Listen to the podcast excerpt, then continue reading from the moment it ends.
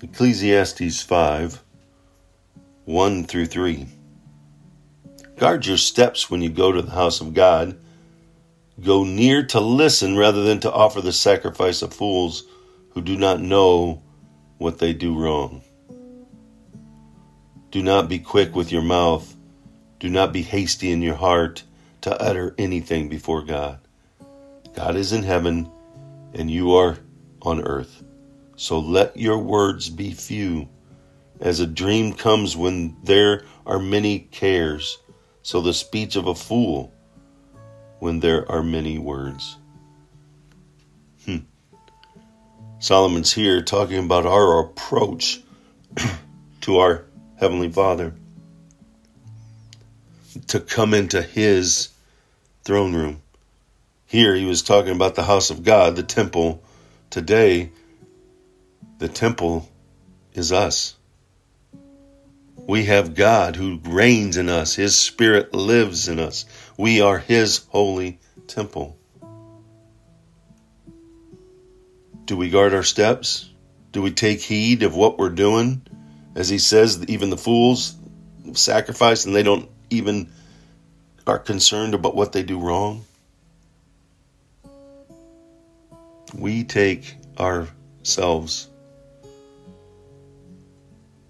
his temple with us. So, where are your feet carrying you? taking you. Taking you where God wants you to go? To the places He wants you to be in? I love this reminder of Solomon, too, to not be quick with your mouth. Do not be hasty in your heart to utter anything before God. God is in heaven, God's God, and you're here on earth and you're human.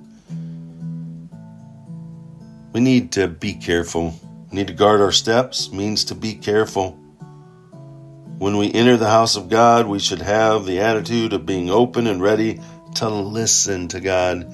When we come to His mighty throne room, when we sit before Him, when we bow our spiritual knees before Him, we need to take advantage of that audience, but never take it for granted.